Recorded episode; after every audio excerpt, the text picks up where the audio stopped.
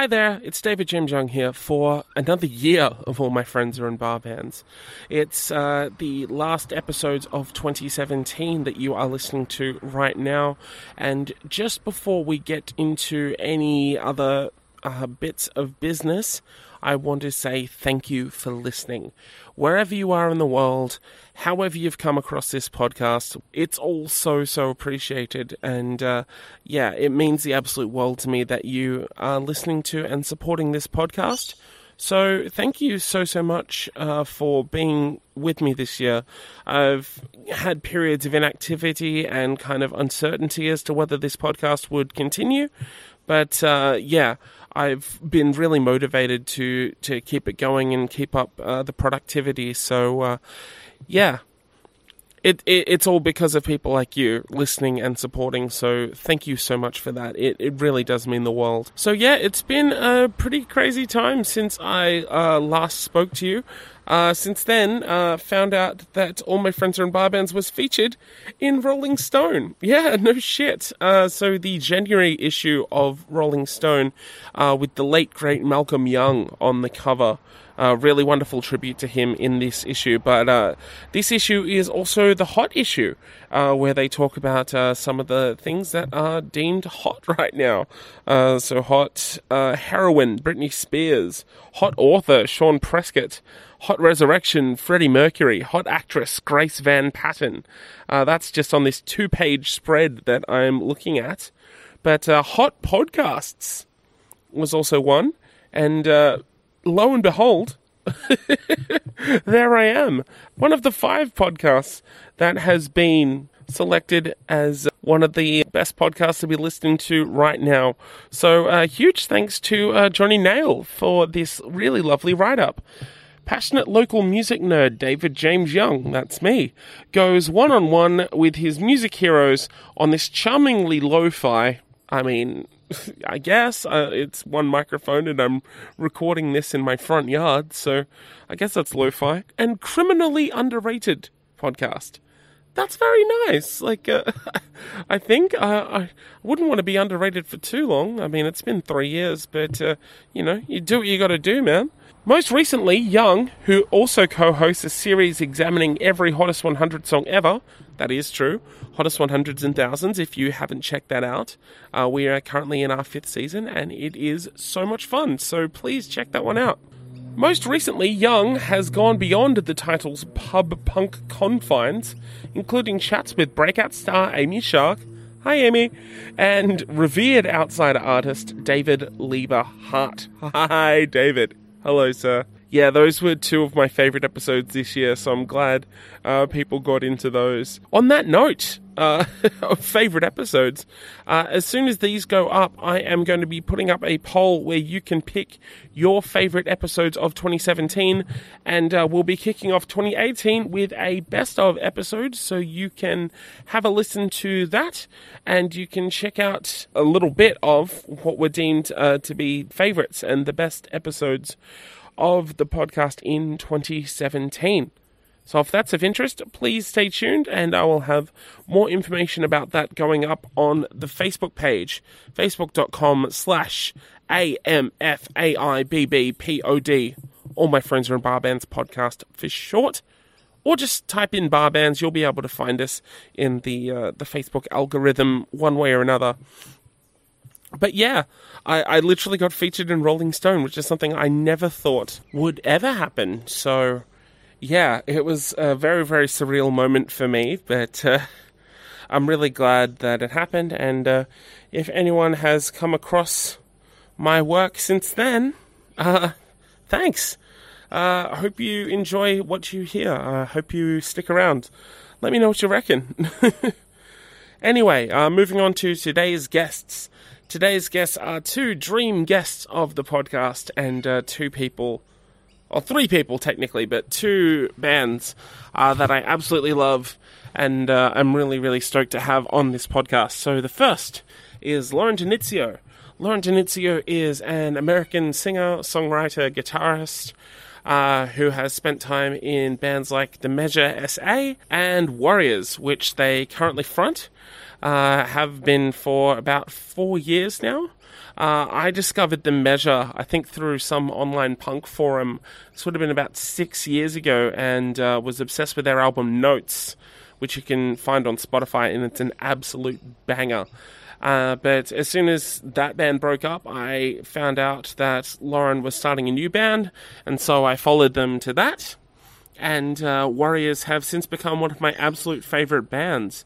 Uh, they just toured Australia for the first time in September. They played at Poison City Weekender, and they also did a tour uh, opening for Camp Cope. So I got to see them six times on this tour. Like I said, I've literally been waiting for years and years and years for them to come to Australia. And uh, when I was first in the same room as Lauren Denitzio, it was kind of, you know, in Community where uh, Troy meets LeVar Burton that was me. Like I was like bug-eyed and like freaking out, and like I couldn't bring myself to go up to them and say anything uh, because I was like freaking out. Uh, but naturally, like I, I kind of worked up the courage after a little while, and uh, I spoke to them, and uh, they were super, super wonderful and super accommodating and kind and thoughtful, and they even remembered me from uh, some emails that I'd sent a few years before asking if they'd ever consider coming to Australia. So, yeah, it was a real, real pleasure to get to speak to Lauren and uh, to interview them as well. Uh, huge thanks to previous guest of the show, lifetime friend of the show, Sarah Thompson, uh, for helping to set up this chat.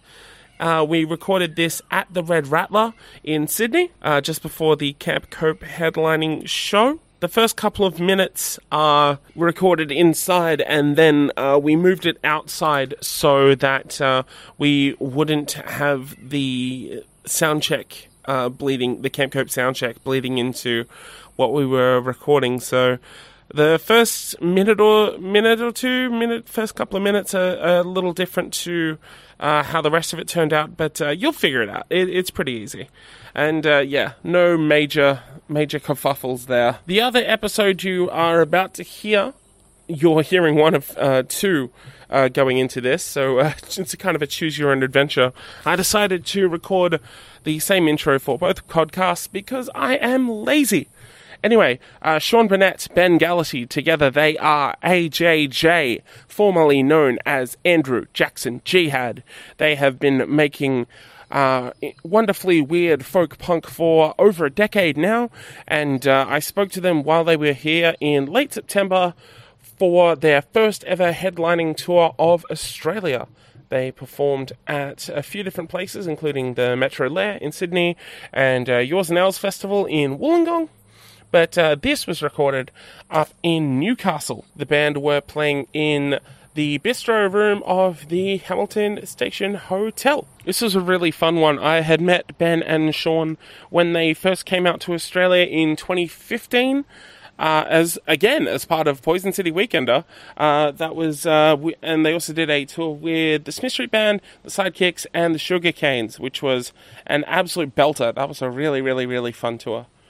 And uh, yeah, some fond memories of that tour. So half of this is just reminiscing and talking shit, and uh, half of it is getting into the nuts and bolts of their musical careers. So uh, yeah, this is a really fun one. Uh, this also features a transition in which we were sitting and talking at uh, a coffee shop, and then uh, we decided to finish the podcast on the way back to uh, the venue walking back. So uh, there's a little shift there, but uh, I managed to transition that using a bar band's Sting, so you'll know when the change is about to happen. It's not one of those ridiculous sudden ones. It's like, oh, oh what just happened there?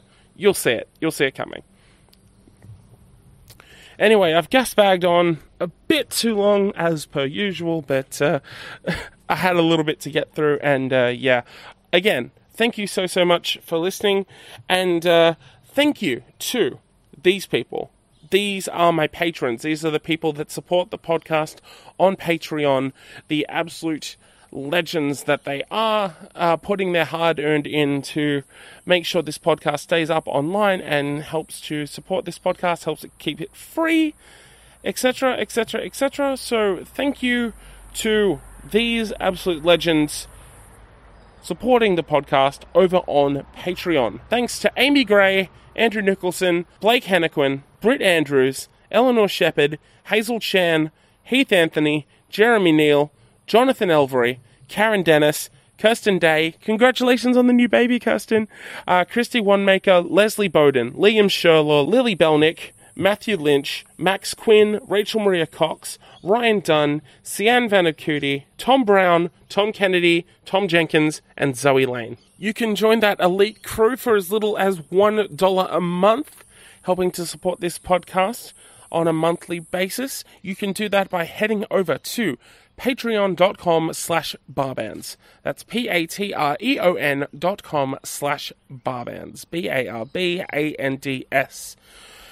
If you don't want to do a monthly thing, maybe you just want to throw in a couple of bucks, that's fine. You can do that uh, by going to paypal.me, P-A-Y-P-A-L dot M-E slash D-J-Y Writes. D-J-Y-W-R-I-T-E-S.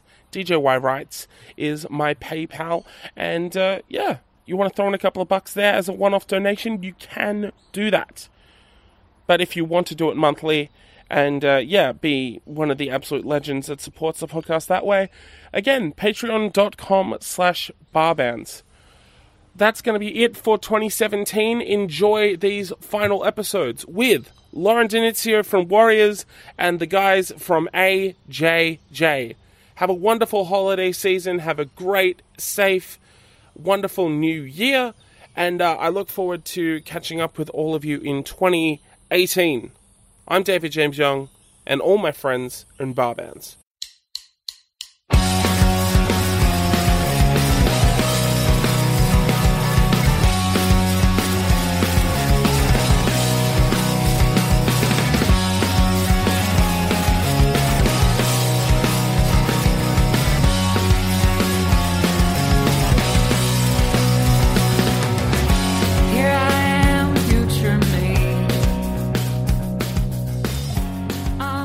Everyone, I'm David James Young, and all my friends are in bar bands. Today, I'd like to introduce you to my friend Lauren Denitzio. Hi. How are you? Good. Good. Thanks for having me. Absolute pleasure. Thanks for being had.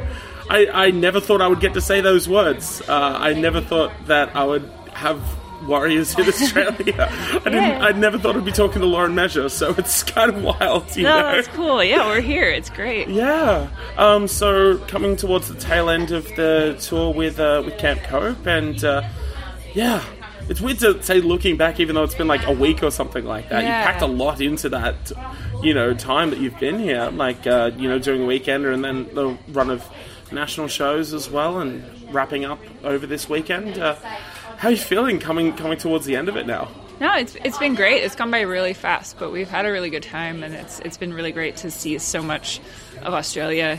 You know, just just in a few days, really. So Of course. Yeah, yeah, yeah. So you met up with Camp Cope while they were touring in the US. You did some shows with them now. we played a bunch of shows with them in Cayetana on the East Coast, and Ah, then excellent. and then Worriers toured across the country with Camp Cope, like from Philadelphia to LA over the summer. Unreal. Yeah, So great. Cayetana, previous guest of the show as well. Very, very Yeah. good people. yeah, awesome. Yeah, so so great. But yeah, uh, first impressions, uh, getting to you know play to audiences, you know, literally on the other side of the world. How's it been? Oh, it's it's been great. I mean, it, it's felt really comfortable and like it, it's really not that different from playing at home. And Yeah. and, um, So I begin these by tracing back the initial interest in music, specifically where it changed from being something that maybe you were listening to on the radio or you know seeing on TV or something like that to like having a moment where it was like this is something I want to do. I want to play guitar. I want to sing. I want to be a musician. Like, uh, tell me a little bit about how music kind of factored into your childhood and your upbringing, etc. I mean, when I was a kid, I always you know I listened to the radio, like just listened to like standard top forty or like Sure. popular radio, and started making little mixtapes for myself because like cassettes were still a thing. Yeah, yeah. So- Did you used to tape off the radio. Yeah, yeah, so- me too. cool. Because that's the thing. It's like I used to just tape off the radio, and um, you know, and listen to my favorite songs that way. Mm. And, and I feel like I started I started writing my own songs from the standpoint of being a singer songwriter. Sure. And yeah. I I mean I listened to you know alter, alternative rock like Mm. as it was you know, called at the time, and Sure. and punk and stuff. But but I listened to a lot of more like folk related music and a lot of female singer songwriters and. I mean, that was really my starting point for feeling like, oh, like I can, I can do this. Like, I'll get an acoustic guitar and I'll learn how to do this because Yeah, I wanted yeah. to write songs. Like, I didn't. talking like Sarah McLachlan, Sheryl Crow, that sort of stuff. Uh, sort of more like Ani DiFranco and the Oh, Indigo yes. Girls Yeah, and like yeah. Tori Amos Yeah, and Dar. Williams. Yeah, yeah. So stuff like that, and and it was really like it was really less about playing guitar as an instrument and more writing songs and writing music. Mm. Um, and I don't think when I was a teenager at all that I thought I would be in a band or that Right, um, sure. because it just wasn't it wasn't something that I saw anyone other than like cis men in in my general music scene Yeah, doing or like yeah, my yeah. friends weren't really starting band no one was asking me to be in a band Hmm. And it, and it wasn't really something that I, I saw as possible until I was, I was a little bit older Right, yeah. and was really like really had to make the effort to be like so, like someone be in a band with me like let's can we please play music together Yeah. um, so so yeah i mean it was it, it really was like more of a singer songwriter kind of thing Sure, sure, sure. Where'd you grow up? i grew up in new jersey um, Okay. so yeah so central new jersey Was there like was there like much of a scene where you were growing up, Oh, or was yeah. it like you had to like travel for shows? No, that's the thing. There was like a really there was a really good scene where I grew up, and and you know shows. Local shows happened anywhere from like 15 minutes from my house to like an hour away, and I was, you know, within an hour or so of New York. So, um, so yeah, there was no shortage of, you know, of local bands playing, of touring bands playing in the area. Um, so I definitely I went to a lot of a lot of local shows when I was in high school. Not so much like the bigger, you know, national touring acts, but definitely a ton of local shows. Sure, sure, sure, sure. Do you remember the first time that you played live yourself?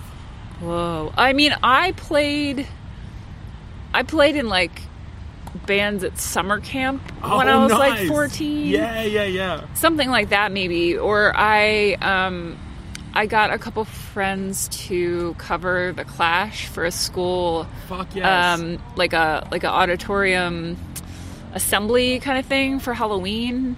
Which track? Um Train in Vain. Nice. Love that song. Yeah, so so that was probably the first time I played, you know, quote unquote, played live or like things like open mic nights and stuff Mm, like that. Um, but my first band, The Measure, didn't play until I was like 19. So Yeah, right.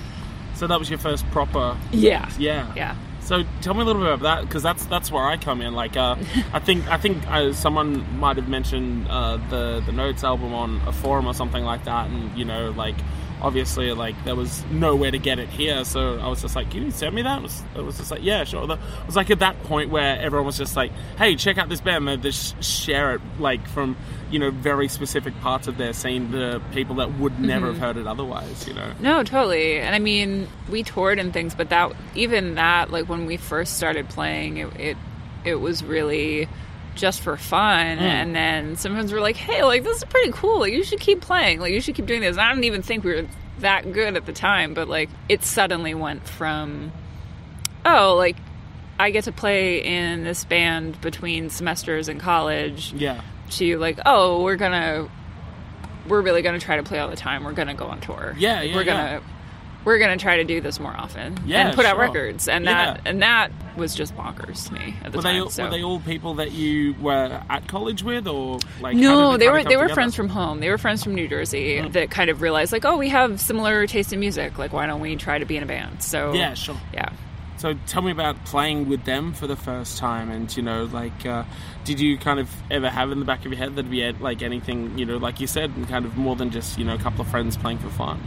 Yeah, I, well, I think that's the thing is that because it started as something that was just for fun, I didn't necessarily feel like I had to be a total master of the instrument. Like I'm yeah. still not a master of the instrument, obviously, but like you know, I didn't know how to palm mute. I didn't like I didn't really know how to play like rock guitar at Yeah, all. yeah, yeah. and um Just a lot of strumming.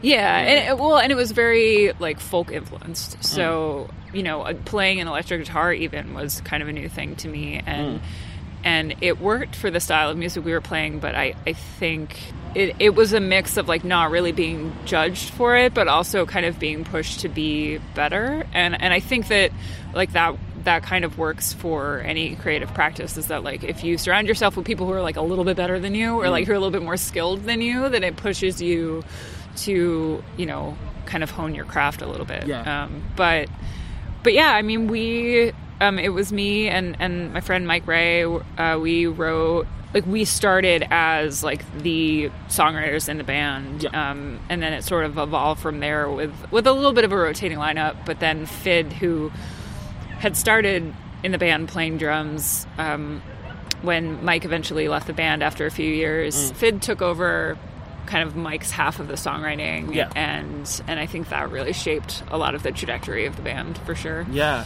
So where was that first show? Our first show was in a basement in New Jersey somewhere. I don't yeah. remember. I don't. I don't remember. I remember we dressed up for it. Like we all wore like black collared shirts, which is still my Oh, thing. nice.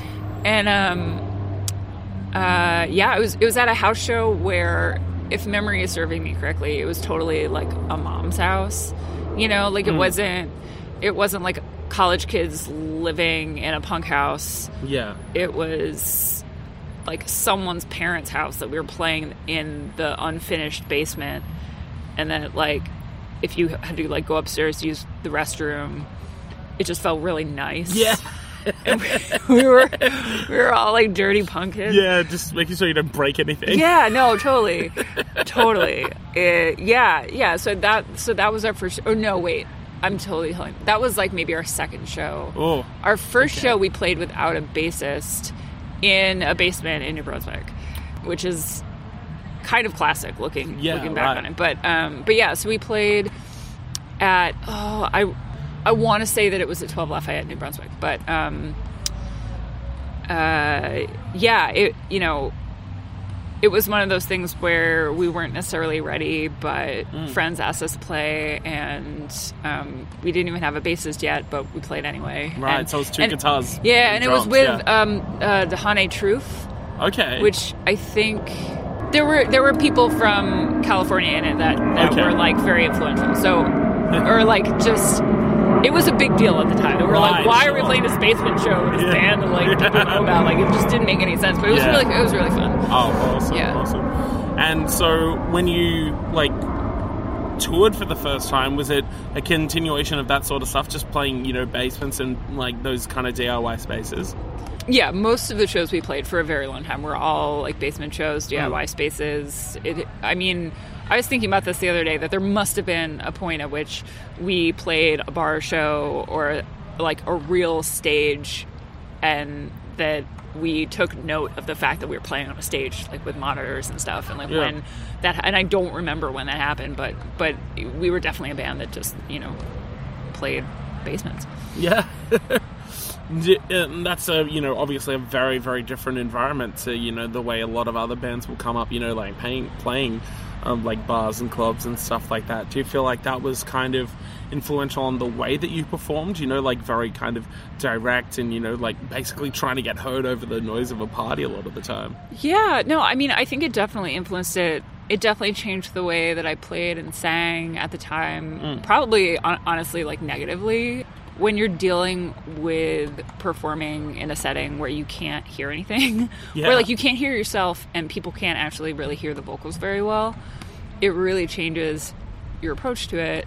And I think once I was able to write songs and sing, knowing that the audience would actually be able to hear me, it totally, totally changed it. yeah Um, was it more of a self-conscious thing where you're just like oh they're actually going to hear like the words and like yeah stuff Well, like that yeah, I mean a little bit, but it, but it's also like you don't. I feel like I didn't understand how my voice worked because I was always yelling. Like I was always Mm. Yeah, trying to like belt it as loud as possible. yeah to be heard over because we were a two guitar band. Like it was, Yeah. we were a loud band. I mean, Worriers is a loud band, and Yeah. like if we play basements and stuff, like it totally changes the way you perform. So, yeah yeah of course Um, it was definitely a very specific experience to to always be on the same level as, as people watching the show. To always have people like right in your face. Yeah. and um, and that's awesome. And I love when that happens even now. So.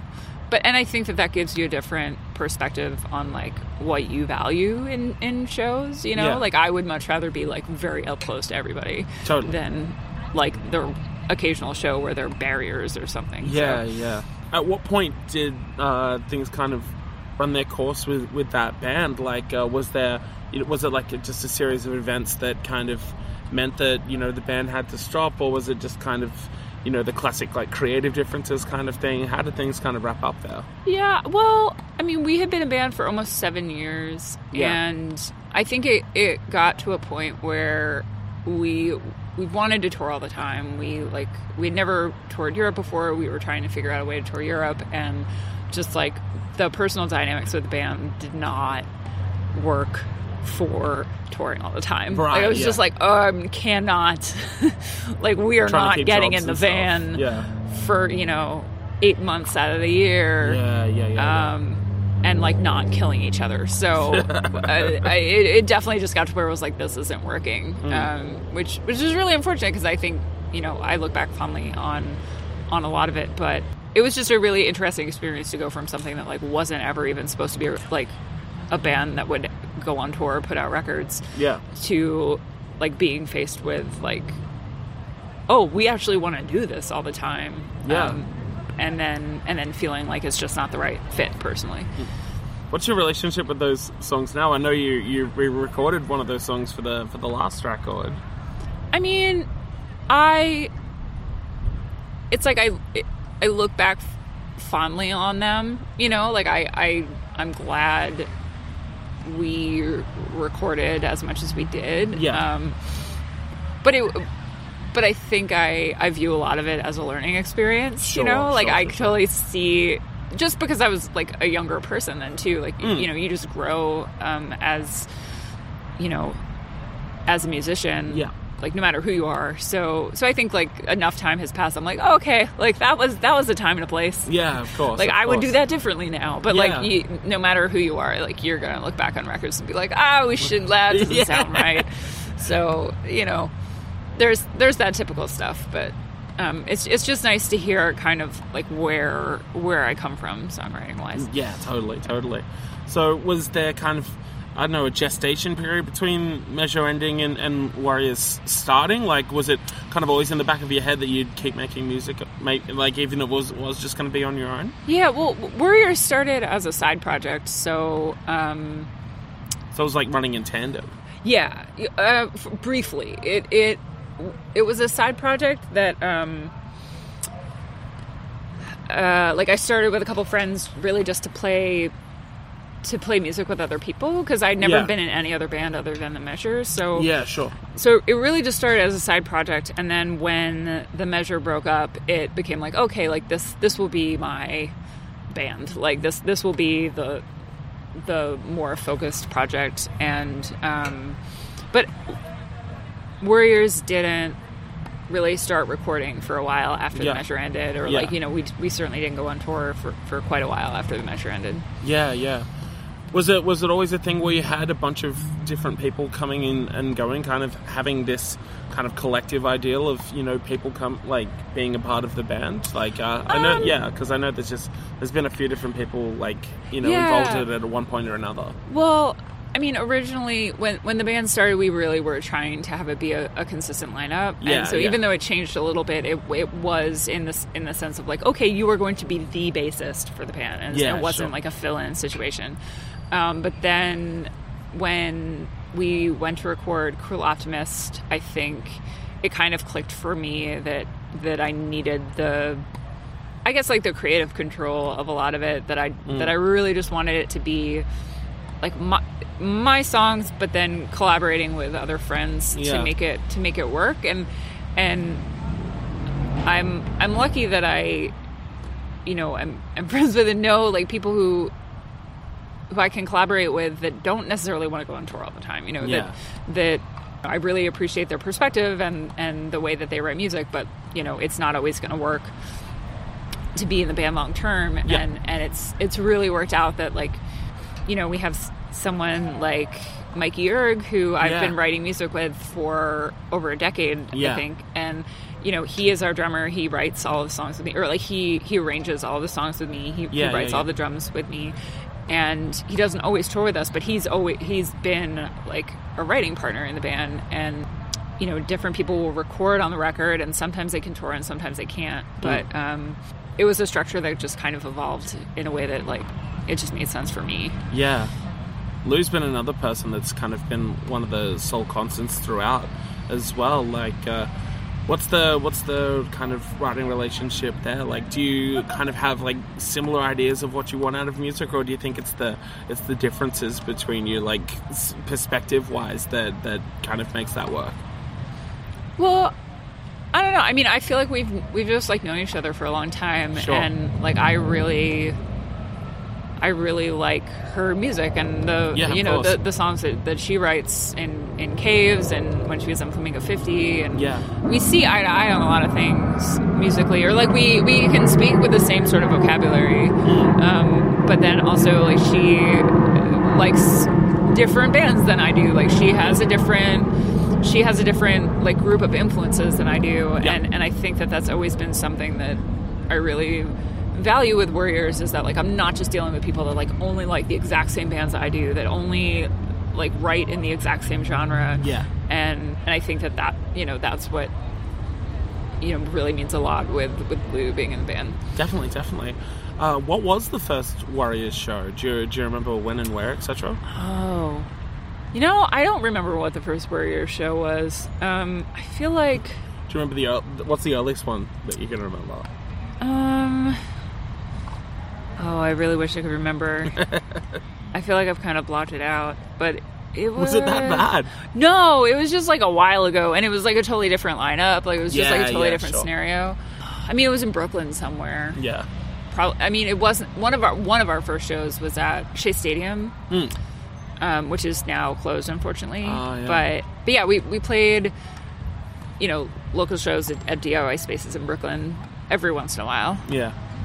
Well, did that kind of feel like a full circle thing? Like you know, like start starting a band again and like playing a lot. Like I can assume would have been like very similar sort of spaces to when the measure was starting out. Yeah, no, totally. I mean, you know, that was that was just like this the scene, and it still is. You know, especially in Brooklyn, like we Hmm. we still play DIY spaces there, and and I mean anywhere really. And so yeah, no, I don't know. It made a lot of sense. and touring with you know Worriers now. Like uh, as you mentioned, like you've you've got people that you know play on the records but might not necessarily be able to tour all the time, and you've Yeah. got people that might not play on the records but will be able to tour with you. Is it is it good to have that kind of freedom now to be able to open yourself up to you know more touring opportunities than the measure ever could?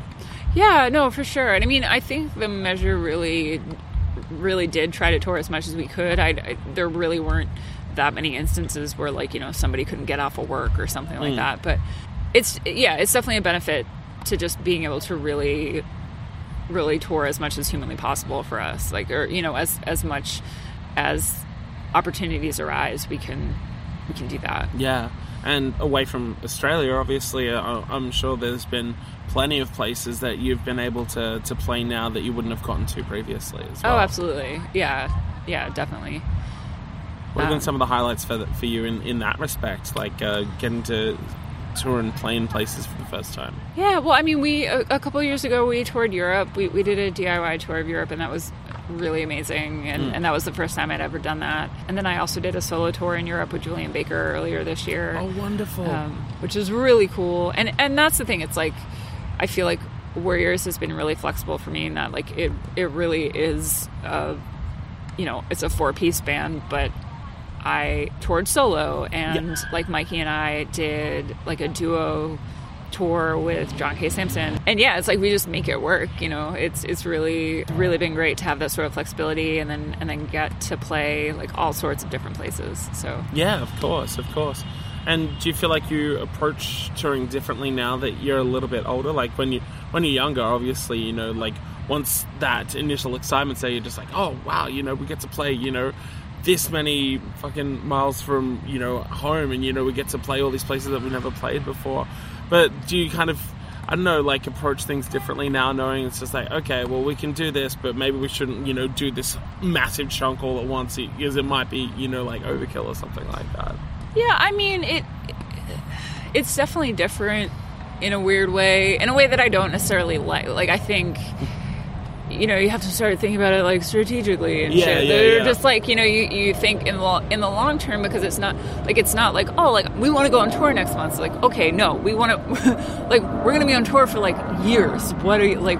How do you how do you structure that? You know, Yeah, like, yeah. like you're thinking about your schedule in like a much bigger way because it's not just about like oh like you know what are we gonna play like where are we gonna play next week? It's like no, what is my life like for the next year? So, Yeah. Um, so so yeah, and in that way it's it's really changed, and but that that's great because that's all I want to do. Like I don't Yeah. want to do anything else. But I mean, writing and recording and playing music and like drawing all the time and like making stuff is Yeah. just like that's all Just I want to do. stuff, yeah. and and being able to like it it has just flipped where it's not it's not like oh i have like a day job and then i'm gonna fit in touring it's like Hmm. no i have touring and then i have anything else i need to do Yeah. in my life like i fit around that Yeah. so so yeah i mean that's i feel like that's the biggest change Yeah, for sure, for sure. And going forward, you know, like, do you kind of feel like you're at that point where it's just like, oh, this is this is life from now on, you know, like you can't kind of envision yourself doing anything else. yeah yeah it's a little scary because i'm like i don't really want to do anything else. Yeah, totally. Yeah. but no i mean i, don't- I don't know it, it's it's exciting though because it feels like you know when i started being a band it was it it wasn't something i ever thought to be possible like Hmm. i never like it's it's cheesy to say like I never thought I would be able to do this, but it's Yeah. like I literally like never in a million years like if you told me I'd be touring Australia, Right? like that's in that's just bonkers to me. so it's flipped a lot, Yeah. but I I'm excited for it because it's really all I want to do. I'm It's like- excited too, so it's a good start. yeah, yeah. No, it's really fun, and it's great. It's great to be able to meet people that you know. Like I've been in touch with you for a while, like Yeah. just on the internet. Yeah, I, I literally wrote to you Yeah. in 24. Like, I, I actually found that email in my inbox the other day. Like, I went through to find it, and yeah, I was ser- I, I seriously wrote like, if you can only afford to get yourself over here, like, if you can't bring the band over, I will get a, ba- I'll make a band for you here. like, I will teach people the songs, and I will make sure it happens. no, well, and that's the thing. It's like we'll make, like it- it's really nice to be in a position of like we'll find a way to Yeah. to travel and to and to you know to go to the places where like people might want to see us. and, Yeah, of you know, course, yeah. have similar friends and similar scenes. And Yeah, yeah, yeah. So yeah, Lou has uh, like obviously been a big part of this, and and I know. Yeah, how did how did you meet up with with JP? How did he, he kind of factor into this? Um, JP um, is a friend of ours from Philly. We um, we I mean I met him at shows in Philly when he was doing merch for um, Plow United. Oh, sure. So I knew him from that, and then he started beach slang, yeah, and and then Worriers went on tour with them in 2015. I want uh to huh. say. Yeah, Um, so we we had already toured together and we like knew each other really well. And when Mikey was unable to do this tour because he's on the Chris Gethard show, Yes. it was really it was really just like oh like I, we can ask JP you know like Yeah. um, that that he was around and available and, and luckily wanted to wanted to play with us. So so yeah he's filling in for a bit, but and your bass player's been with you for a while. yeah, no, Nick has been touring with the band since when we wrote Imaginary Life, but Yeah. he he didn't he didn't write bass on that record, but he um, kind of became more of a like full time member of the band um, a couple years ago, and uh, now helped write Survival Pop. Oh, cool, excellent. Yeah, And yeah, it, it must be cool again to have that you know kind of arsenal of people. It's just like okay, well, if this person can't do it, then this person can. If they can't, then they can. You know, Yeah. Like, it's good to have that Venn diagram like a community. You know? No, totally, and it's been it's been really rad that it really has been like mostly friends or like friends of friends, and Yeah. and like the people that have filled in are like now some of my best friends, Yeah. and you know the the folks who tour more often and who have written on the record, like obviously like they're a bigger part of the band and they really shape like what we do and. Um, you know they, they like have a say in things but um, but it's nice that people like have their own projects and you know mikey mikey's on the chris gethard show he has his Yeah. own band he has his own music like Yeah. lou has her own band i really appreciate the fact that like people are not like are not like throwing all their eggs in one basket like we all like are independent people and like we all Yeah. do a, ton of different things and when we can all make it work for worriers we do so Unreal. Yeah. That's so great. So we'll wrap it up here. Before we do that, I ask this of all of my guests, and now it is your turn, Mark. I want to know about the best and the worst shows that you have ever played in your entire life. oh no Oh, yes. Um, okay.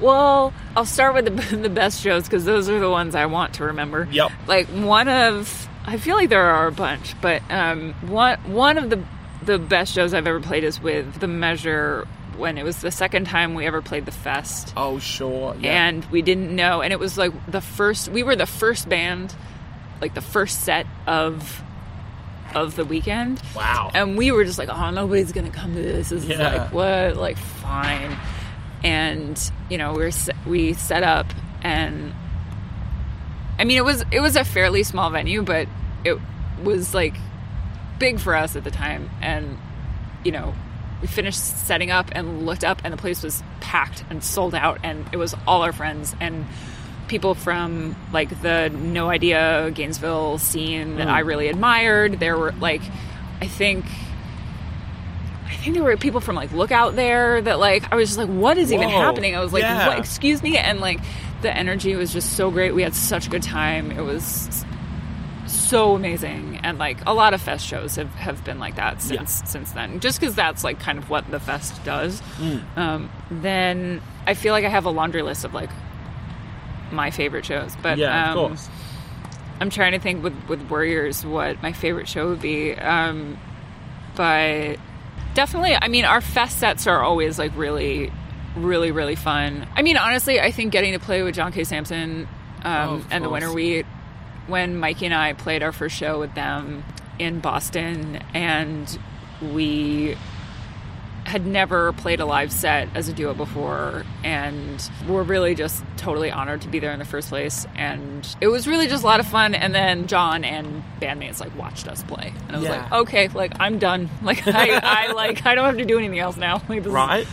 it, it was really it was really amazing. Um so, but that's the thing is like it's things like that. Like the best shows are where you know you feel like people are listening and and connecting and being really supportive and and and i i feel really lucky that we get to play a lot of those so um i mean worst shows I mean, I, that's the thing is like I feel like everyone has their shows where there's like two people there, and it's Oh, like sure, you know yeah. you pay your dues and have to play Yeah. like crappy shows. Or it's just the other bands watching. Yeah, no, totally. And that's the thing. is like those I think are like the quote unquote worst shows. But Yeah. I mean, no. I, okay, I will say this. I we, we played. I think it was in. I want to say that it was in El Paso. It was in. It was in New Mexico, and um, so I guess not El Paso, but we were in New Mexico, and it was a DIY space in kind of the middle of nowhere, and there were definitely some people there that were like in the punk scene and and were really rad and really nice, and then there were this group of guys that were just like totally stoned and like not there to see any of the bands and didn't care and were just like moshing which like sounds like i don't know uh you know like i'm trying to say like hello fellow kids but like Yeah. you know they were Like throwing uh, down, like yeah they were style. like but it was like not appropriate you know like it, Yeah, it, like yeah. it didn't match the rest of the show and then a guy like one of them ran up on stage during our set and was trying to like dance with us and like put his arm around me. And i just like fight or flight like took took my like he, he had his arm around me. I took my left arm and just like pushed him like strong arm like just shoved him across the stage because i was just like get your what are you doing? Yeah, and don't fucking touch me. yeah, yeah, and it and it was just like, and it was because the thing is, it wasn't like it was someone who I thought was really into our music or like just like didn't understand personal boundaries. It he was really just like partying for the sake of partying and being really rude Being a and dick, yeah. yeah, and, it, and that and, and like I think we're not playing New Mexico on the stories. I'm like I'm not doing it. Yeah, fuck not that. doing it. um, but uh, you know, I'll get over it. I will get over it. But It's tough to um, be a hardcore punk like that. So it's like, stay out of Albuquerque. It's No. like. Well, that's the thing. I was like, okay, like if this is the scene that we're gonna get, I'm like, nah, Yeah, I that. will skip it this time. um, but but yeah, well, I, like it's it's stuff like that. But Yeah, um, sure. but yeah, it's like we have, yeah, it's like everybody has their shows where it's like you know the bands. Yeah. You're just playing to the bands, but Yeah. Brutal, isn't it? Yeah. fingers crossed it doesn't happen again. Yeah. But yeah, Uh, Worriers have a new record. yeah, It's called Survival Pop. yes. It's all, um, out now, maybe? No, it's it's out at the end of the month. By the time this comes out, yeah, but yeah, but by the time this comes out, yeah, it's it's out September 29th. Yes. Will it be getting released here? Yeah, um, it, it's released on Cooking Vinyl in Australia. Oh, fantastic. Yeah. Yeah, I, I work with Janine, Janine all the time from Cooking Vinyl and, and Stu as well, like two of the best fucking people. So you're in good hands. I can good, say that good, much. good. Yeah, Uh, yeah, yeah. It's it's on Side One Dummy in the states, but then they have it through a Cooking Vinyl. Unreal, unreal.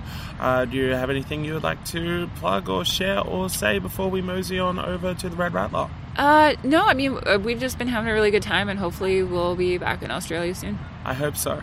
Lauren, Great. this has literally been a dream of mine, so thank you so much for doing No, this. I thank really you so much. appreciate Thanks so much for having me. It's nice hanging out. Absolute pleasure. I'm David James Young and all my friends in Barbados.